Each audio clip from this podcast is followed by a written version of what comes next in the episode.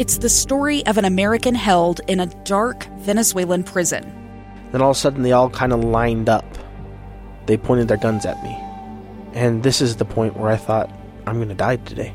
I'm Becky Bruce. I spent a year working on Hope in Darkness, which now has more than 2 million downloads. Find it on kslpodcast.com or wherever you listen to podcasts.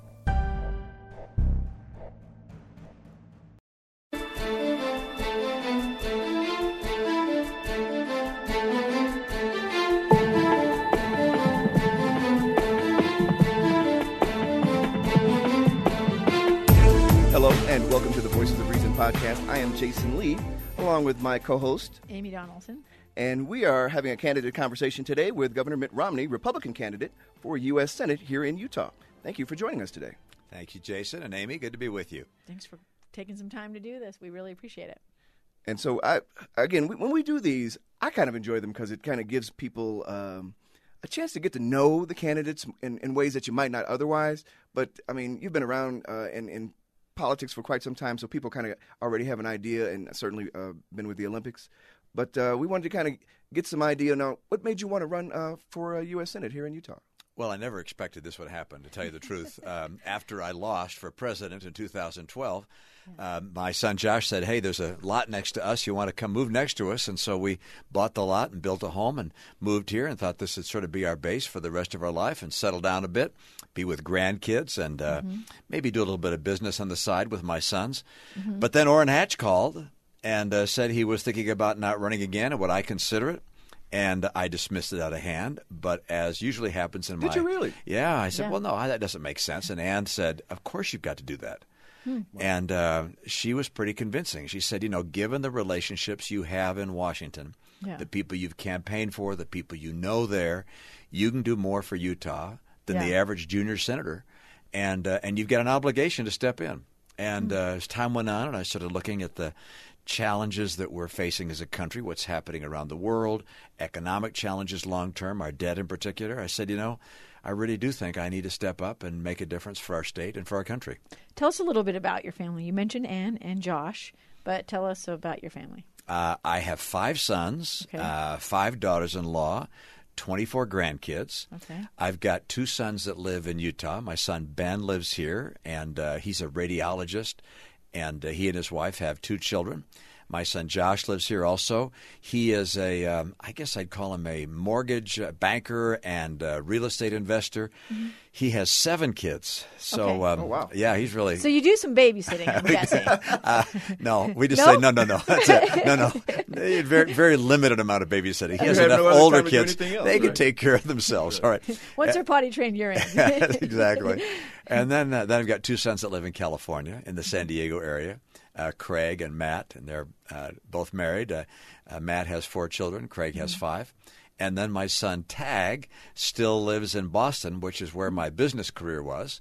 And um, uh, he's got uh, his, his own group of uh, five kids. Yeah. So I think that adds up to 24. If not, I've missed someone. Is Yeah. it fair to say, too, that that's where your political career kind of began in uh, Massachusetts? Well, that's uh, certainly the case. Although uh, my political career began as I watched my mom and dad run for office. Uh, I was born in Michigan. They were both raised here in Utah, but they moved to Michigan for career purposes, and uh, I went to work for them. I worked on my dad's campaign when I was 15. I worked the switchboard. We don't have switchboards anymore, but these were wires with a console, and I would connect wires to get people to talk to whoever they wanted to speak with. And then in his second campaign, two years later, I drove a minivan across the state and went to Michigan's 83 counties to uh, sh- uh, show up at uh, at county fairs and talk about why people should vote for my dad.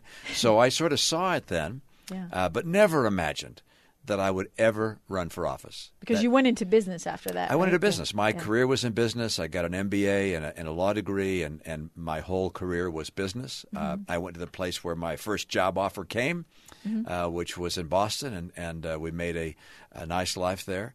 But my dad had said, never get into politics unless you're independent financially and your kids are raised.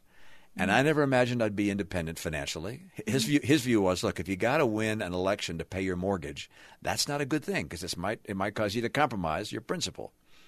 And then, of course, I had five sons. It's like, well, someday they'll be raised, but I don't know that those conditions would ever be met. And who would want me anyway? Yeah. Um, but you turns know, out someone did. after, you know, after the Olympic experience here, Yeah. Um, the place where I'd had my business career, Massachusetts, uh, the head of the Republican Party said, "We need you to come back and run here."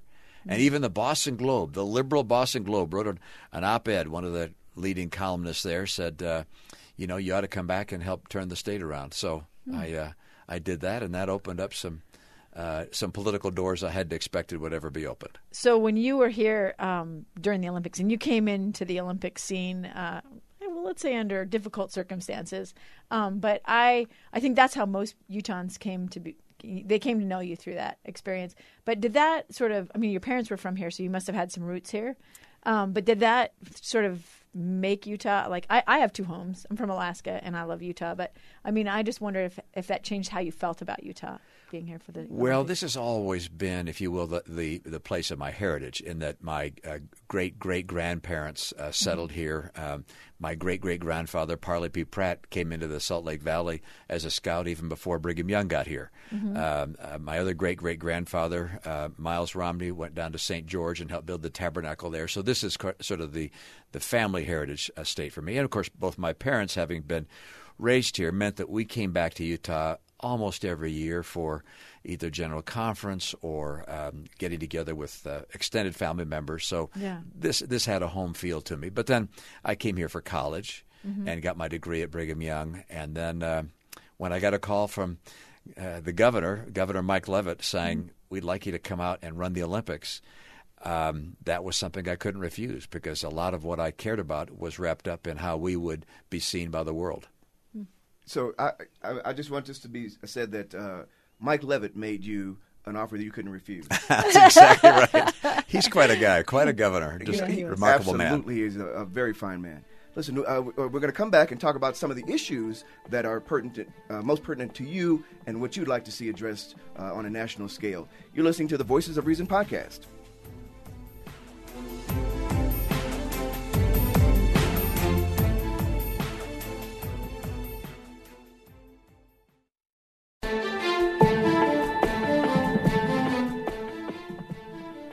Hello and welcome back to the Voices of Reason podcast. We're having a candidate conversation with Mitt Romney, who's running for U.S. Senate here in Utah, uh, coming up in November. And uh, Governor, we want to ask you a little bit about what what your issues are. What what what you feel like is uh, right now is more important, more critical in the country that needs to be addressed, particularly uh, in Washington. Well, I think one of the major uh, concerns I have that is one that has not been addressed really by Washington in some time, and, and even right now with Republican administration and, and uh, House and Senate, and that is the extent of the national debt we have. It's roughly $21 trillion, and I know most people don't worry about it because they're not going to be paying that off. I'm not going to pay it off, but we do pay the interest every year because the people that loan us that $21 trillion get an interest payment. And last year it was about $300 billion. And to put that in perspective, Just interest. just interest on the federal debt. And, and, and you know, the, the wall uh, against Mexico would be, I don't know, 15, 20 billion dollars. This is 300 billion dollars. And it's forecast to go up to 700 billion, almost as much as we spend on our military. So we have got to find a way to rein in the excessive spending in these continuing resolutions where more and more money is Yeah. is being spent without debate and without amendment. That's got to end. And I will uh, stand with Mike Lee and others to make sure that happens. And then there are concerns I have about rural Utah. Uh, we've got 11 counties in the state that are shrinking. And, and people in those counties have told me as I speak with them that their biggest export is their kids. I was just going to say shrinking population wise. Yeah. Shrinking yeah. population, shrinking Yeah. job opportunities. Uh, we've got 11 counties that are really feeling recession. And in some respects, it's the heavy hand of the federal government that's Mm-hmm. making it so difficult for those counties to, to recover and to add jobs. And uh, I'll mention one more, and, uh, and that is there are a whole series of federal programs that really should be eliminated and returned back to the states. So the state should manage education. The state should manage our transportation system. Welfare should be run at the state level. Health care should be guided at the state level. And so I'd take those federal dollars, return them to Utah where they belong, because Utah knows better how to run Utah than the federal government does. Generally, I would agree with you, but I'm from Illinois. I don't trust them to do as well as, and I'm not. I'm just. I mean, it sounds like I'm being, uh, you know, flippant, but I'm not because I know that people, at least the legislature here, does a much better job, I believe, of managing the state's finances than other places. And again, I'm from Chicago. I have watched patronage and many other less, uh, I don't know, they they're crooked in a lot of ways. Waste a lot of uh, taxpayer money, and that, that would that would frighten me. Yeah, you get what you vote for. The, the good news about about uh, states is mm-hmm. that if you don't like what's happening, the people of the state can do something. But so, for instance, let's say in Vernal, uh, that the people here are concerned about a wilderness study area that goes on year after year after year, and they want to do something about it. Gosh, if they have to look to Congress, where where we've got four or 435 Congress people, mm-hmm. there's no way to get that done. But if they look at the state legislature, they say, you know what, we can get up to Salt Lake, we can meet with our representatives, we can get something to happen in our community. So states are more responsive to the voters, mm-hmm. and where things are reserved in the Constitution to the federal government, fine. Mm-hmm. But where they are supposed to be reserved to the states, I say get them back to the states. And if we do that, the savings will be dramatic because the federal government is just remarkably inefficient and expensive. But I got to tell you, yeah, Illinois may have a problem. They and have that, a huge problem. And the people yeah. in Illinois are going to have to say, you know what, we're going to take the reins of this thing. So you so you mentioned that, and t- my two top issues are ones that I think the state would do a better job of managing, and that's immigration and healthcare. Um, and Utah actually passed a guest worker program that they never could get permission to get off the ground, and it would allow people to register and pay taxes and have jobs and then go home. Um, and they never could get permission from the Obama administration to do to to, to run that program. So sort of, I think it just sort of died. Um, but I just wonder, is there if on the immigration issue, is there some sort of way you see that being a shared responsibility, or is it just the federal government? And if so, what are you gonna what are you going to do about it? Uh, you and I, Amy, think yeah. more alike on this than you might imagine because yeah. I've been uh, going across the state uh, speaking with a lot of people in the agriculture community in particular mm-hmm. that say, look, we need to have temporary workers to come in and harvest mm-hmm. crops. Yeah. And, you know, we, we do have agricultural visas that we provide, but these come at the federal level, and all the states are scrambling to get what they need. I think when it comes to agricultural visas, mm-hmm. states ought to be able to say how many they need. Mm-hmm. And Utah, Utah can do a better job deciding what we need. We tell Washington what we need. They give us the visas. We manage those people who come in for the harvest. Yeah. And when dealing with something like dairy, that may require year long type of visas. But again, temporary workers for the agriculture community, visas provided to them should be guided at the state level. Who becomes a citizen, however, that's something that has to be done at the yeah. federal level. I believe in legal immigration. I think we as a nation have to show that we welcome legal immigrants. It's the lifeblood of our country. Mm-hmm. It's critical to our economic vitality. But uh, illegal immigration, that's something we got to stop. But in the circumstance that we have now, speaking of uh, immigration, we have tacitly, to some degree, allowed this problem to grow year after year after year. Yeah. yeah. And now we have millions of people who, who are here uh, illegally what do we do? Because they are part of our economy. They are part of our society. Yeah. How, how, do we how do we mitigate that now?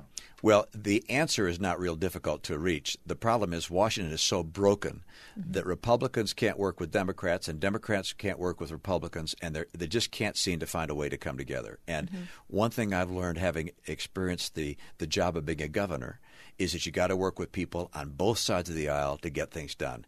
And I know if I become a United States senator, I'll only be one of a hundred but I believe I can help get some good Democrats and some good Republicans to sit down and finally reach a conclusion on immigration. It is simply unfair that people who are here illegally and many that are here legally just don't know what their future is. They have to hire lawyers to figure out how to go through the American system. It's just crazy to have it so convoluted, so uh, uh, opaque that they don't know what they have to do and what their future will be. We got to solve this one way or the other and get the job done, protecting legal immigration and stopping illegal immigration. We're going to. Uh... Uh, cut this one short right now, but we're going to come back. We're going to continue with our uh, discussion of issues. You are listening to the Voices of Reason podcast.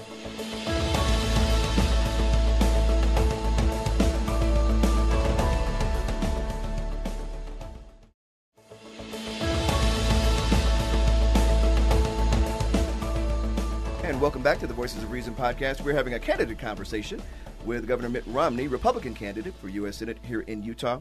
And Governor, uh, we were kind of talking about immigration, and Amy wanted to kind of follow up with you a little bit about uh, some, some concerns she's had uh, among some recent things that have happened here in our yeah, state. I, I think a specific issue for me that is the raid that uh, occurred in Moab maybe a month ago, but it seemed to ha- come right at the end of the big tourist season, right before Labor Day. And uh, I was discussing with my husband, and he said it's kind of a modern day version of slavery, right? These um, people they don't have any rights, they so they can pay them less wages, and in turn they pay other people less wages because whenever there's a raid, when they put out the job opportunities, they're always for more money. It's it's every single case where there's been a raid up north in Logan, um, when it happens in the Midwest, it's they always have to offer more money to citizens. And my theory is if we could hold businesses accountable in some way um, and I know everybody hates e-verify, but if if there were some way to say you could help us, I mean, I think guest worker also solves it. But what what are your thoughts on something like that? Yeah, you said the magic uh, phrase there, e-verify. Uh-huh. For those that are not familiar with it, it is a system which is right now more complex than it ought to be. But Mm-hmm. an employer, before they hire someone, should go on a government website, type in their social security number, or if it's a green card number, type Mm-hmm. in a green card number. The system should immediately say whether this is a valid number or not, Yeah. whether it's being duplicated by others and so forth. If it's valid, you can hire the person. If it's not a valid number and this person is not here legally, either as a visa holder, a green mm-hmm. card holder, or as a citizen, then the employer shouldn't hire them. If the employer does hire them, mm-hmm. and here's the important thing the employer should get sanctioned. Mm-hmm. Because right now, as long as the penalty is on the individual that gets picked up and sent home, the employer says, hey, you know, I'm going to do as much of this as I can get away with. Yeah. The answer is if you hire someone that's here illegally, the sanctions ought to be the same as you get sanctioned for not mm-hmm. paying your taxes. And then employers will not hire those that come illegally. And again, the kind of visas we provide really should be guided at the state level to meet the needs of, of state uh, agriculture and so forth. And um, I think if we were to do that, you'd find us finally having metered this. But you, the, the whole system we have right now Yeah. is terribly broken, largely because Republicans and Democrats won't agree to agree. No, because I, and, and I guess that leads us to another question. Uh, I, uh, the the the climate in Washington, and, and I think it's just gotten worse and worse. You were you were right in the throes of it in 2012, but this whole uh, it's more like sports. I come from the sports universe, but um, this it's a winner take all. You know, there's no compromise. You can't work with the guy. It used to be that way. No, That's the funny thing. Yeah, and I think in the '90s I saw a lot of cross partisanship, you know, co-sponsoring between the parties to solve a problem. A lot of negotiating, a lot of compromise. Nobody got everything they wanted. Nothing was ever, but it but it worked. Like it seemed like the machine was working. And I know we had some professors on who say it's still working, but from a spectators, from my my perspective, it's not working very well. It doesn't serve. It's not serving us very well. Well, What do you- states are, states are working Yeah. pretty well. Yeah. Interestingly, in most states, and there are a few exceptions, but in most states, uh, Republican or Democrat governors get along with Republican or Democrat legislatures. They balance the budget every year. Uh, they meet the uh, the needs of their Mm-hmm. citizens relatively well. If not, they get voted out. Washington, however, has been badly broken, Mm-hmm. and um, uh, you know I think there are a lot of reasons for that. But I think what I can do if I become a senator Mm-hmm. is be one of, is, is one of those that will actually spend time with people on the other side of the aisle, actually get to know people, spend time, have people for dinner, get to know them on a personal basis. When I when I served as a governor, my legislature was what eighty nine percent Democrat. The Speaker of the House and the Senate President, we met every week for a private kind of a social hour or two where we talked about the challenges that the state faced mm-hmm. that allowed us to do a lot of things. We got a lot done mm-hmm. in the time I served as a governor. That has to happen in Washington, and part of that has to come from the White House. The the, the president and the and the administration Yeah. has to uh, sure there's there's politics there'll always be politics but there have to be connections uh, on both sides of the aisle President Obama didn't do that as well as I'd like to see and Mm-hmm. I want to see the current administration make every effort to to find um, uh, ways to bridge the gap between Republican and Democrat and to solve the kind of issues we have on the deficit, on rural issues for our, our, our state and our country, as well as immigration. Those are three very big areas. Can I ask you? Uh, you were outspoken uh, prior to, to the election about uh, the current president, but uh, I wanted to get your your thoughts on having watched for the, almost the last couple of years. Uh, what do you uh, think about the way the President Trump has behaved as the leader of the Republican Party, and what direction do you feel like it's going? The the president has, with uh, very few exceptions, adopted mainstream Republican approach to most issues.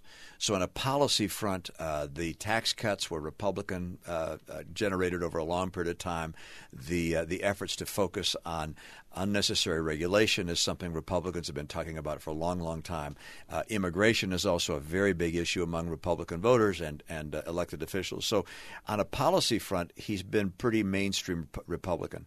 I, would probably uh, encourage him to tweet less. Or, to, or, perhaps not to tweet at all. Uh, yeah. And uh, say, let's and, get rid of that social media account. if he was your child, you would ground him. No. so, so I, I, I think uh, a big part of being president is not just focusing on policy, but also focusing on uh, crafting the character of the country. Mm-hmm. And um, uh, and sometimes Twitter isn't an, an effective uh, vehicle for doing that. In part because it's only well, it used to be 140 characters. It's gone up a bit. Unfortunately, it's double now. Yeah, Unfortunately, yeah, they added to that. Um, did you have thoughts on DACA before we leave immigration? Uh, I think the DACA kids, uh, given the the uh, reliance they have on the promises made by the prior president, President mm-hmm. Obama, mm-hmm. I think the DACA kids should be allowed to stay in the country mm-hmm. legally. If they want to become citizens, they should get in line with mm-hmm. other people who want to become citizens and work their way to the front of the line. Mm-hmm. No special pathway mm-hmm. for the DACA kids to become citizens, but I'd have them stay in the country legally. And that's something the president uh, proposed early this year. Okay. We, and and one thing, one way. I mean, I grew up a Republican, so um, I I don't see him as a mainstream leader of our party of the party, but um, I think he's like like the deficit. You mentioned the deficit as a priority issue, but the tax cuts actually add to the deficit. So what do you like? How do you mitigate that? How do you how do you deal with the deficit and have the tax cuts? Are there programs? Or are there um, I guess if you're returning some stuff to the states, maybe that's where you find some of the savings. Well, there'll be a lot of savings that yeah. that that uh, we've already spoken about, but others in terms of taking programs back to the state. Medicaid being the biggest one, where states mm-hmm. I think have managed this far more effectively uh, at at much lower cost. But also, with regards to the tax cuts, the Republican mainstream thought, and it's mm-hmm. a thought I concur with, yeah. is that our company tax rates have to be competitive with Europe and Asia. Mm-hmm. And we were way above Europe yeah. and Asia. We brought the rates down to a global level. The idea is by doing so, we'll keep companies from leaving our country, and they yeah. were doing that like crazy keep the businesses here, have businesses start here. Businesses are simply groups of people. Yeah. Get these groups of people to stay here, create more jobs. That will put more money in people's pockets that will generate more tax revenue, yeah. but it does take some time. Yeah. So we're going to see how this works, but a lot yeah. of Republicans like myself believe you're going to see a stronger economy, yeah. more job growth and that we're going to be able to whittle away at that deficit. I don't disagree with that, but do the trade wars impact that? Uh, like that's the a, that's a whole other topic and I'm seeing a sign here. I got to oh, stop. We, that's a whole other topic. All right. We, we will, see, I knew I was going to do that. Come on, tell us about trade wars in 30 we seconds. will come back and talk to that uh, talk about that uh, in the next segment. You're listening to the Voices of Reason podcast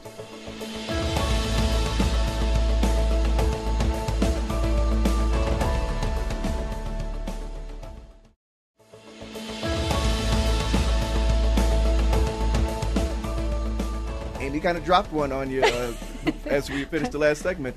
I wanted to ask you about uh, the the tariffs and how um, do we consider this a, a, trade war as as we have it now, or are things kind of settling down a little bit? Well, I, I think it's um, uh, uncertain as to where it's going to head. But I believe that what the president's trying to do is to get the other parties in the world to come to the table and uh, finally put together uh, truly fair trade practices. Free trade, but fair trade. So, for instance, China has taken advantage of a, uh, a setting which allows them to uh, be punitive uh, relative to our products and uh, and to just waltz right into our country. That was probably put in place some time ago to encourage China to come out of communism and socialism, to draw them into the world. But that's been accomplished, and now they're growing like crazy. They're the second largest economy in the world.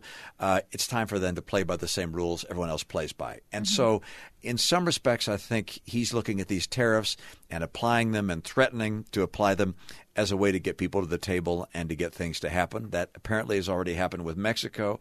To a degree, that's happened with South Korea. Um, I, I like trade. I believe that Utah is better off if we can trade in an open way with other people around the world. We are a net export state.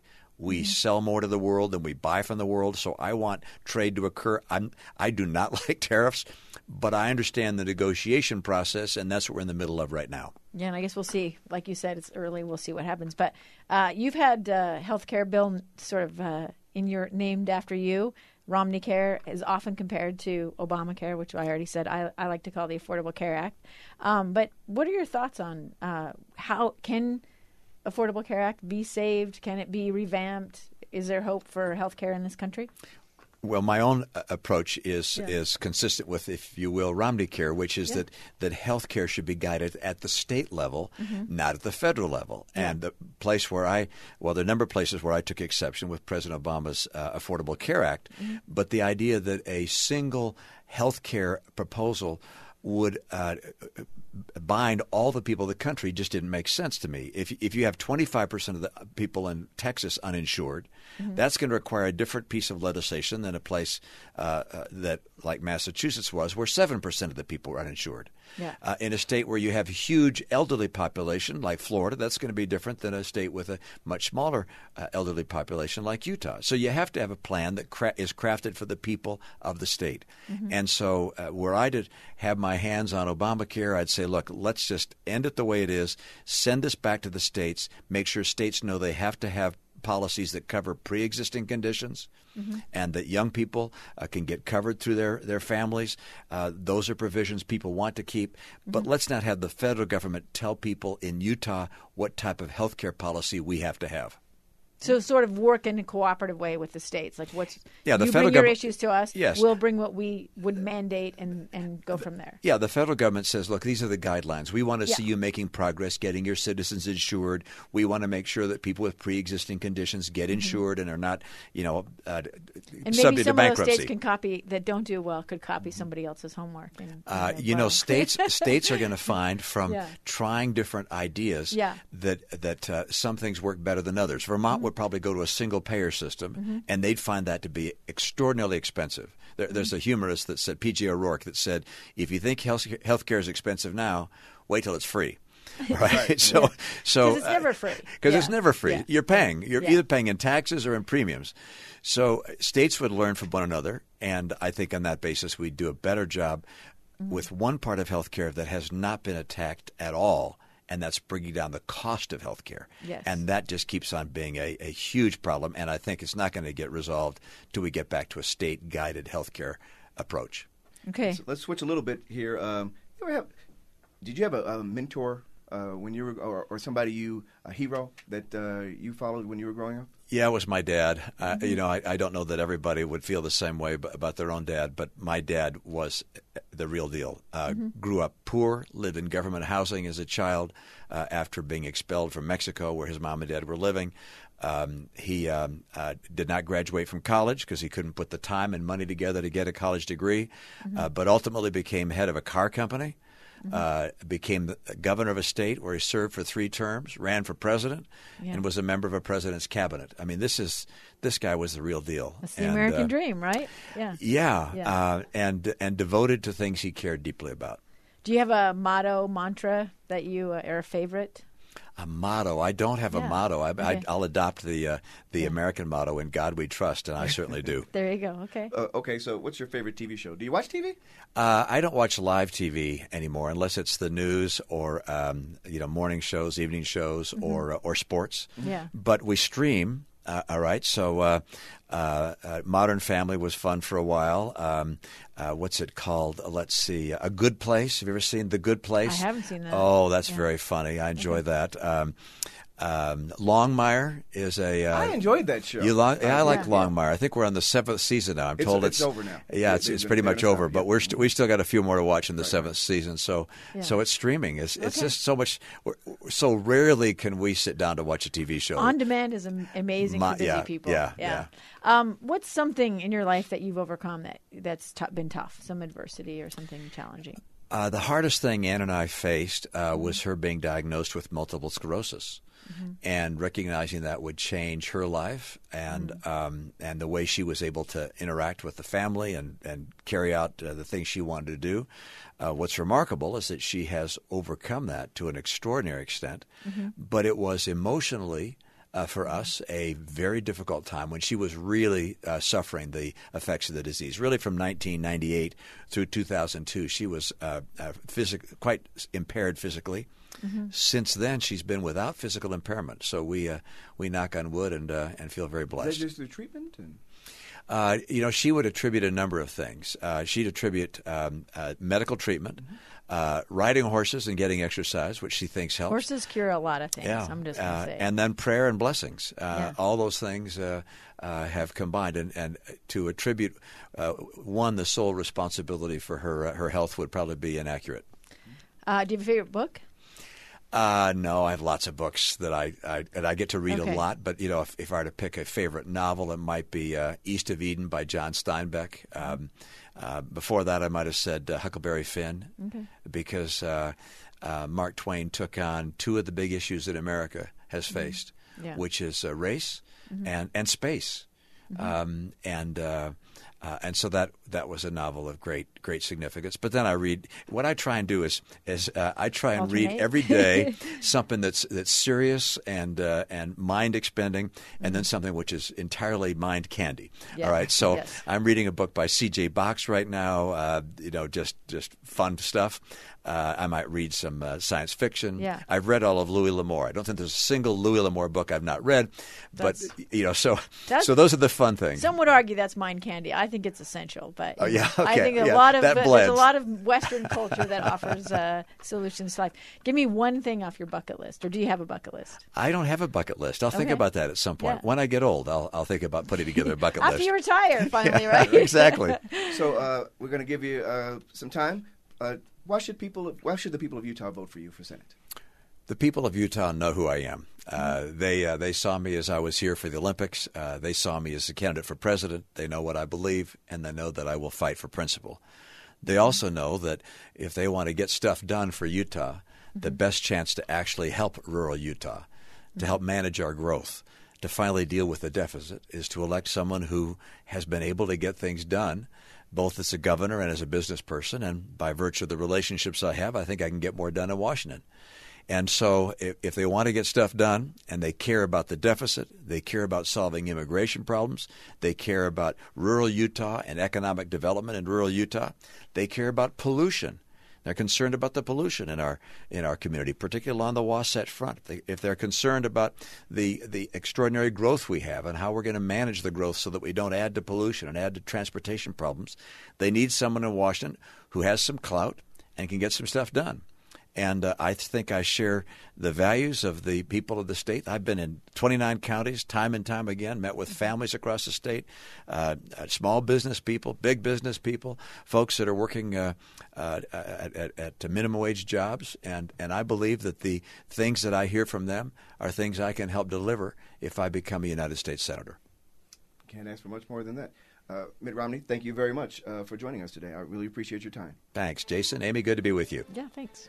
Join us again for the next episode of the Voices of Reason podcast. If you have any comments about our show, please contact us via email at voramed at gmail or vorjasonl at gmail, or you can find us on Twitter at adonsports and at jasonlee1.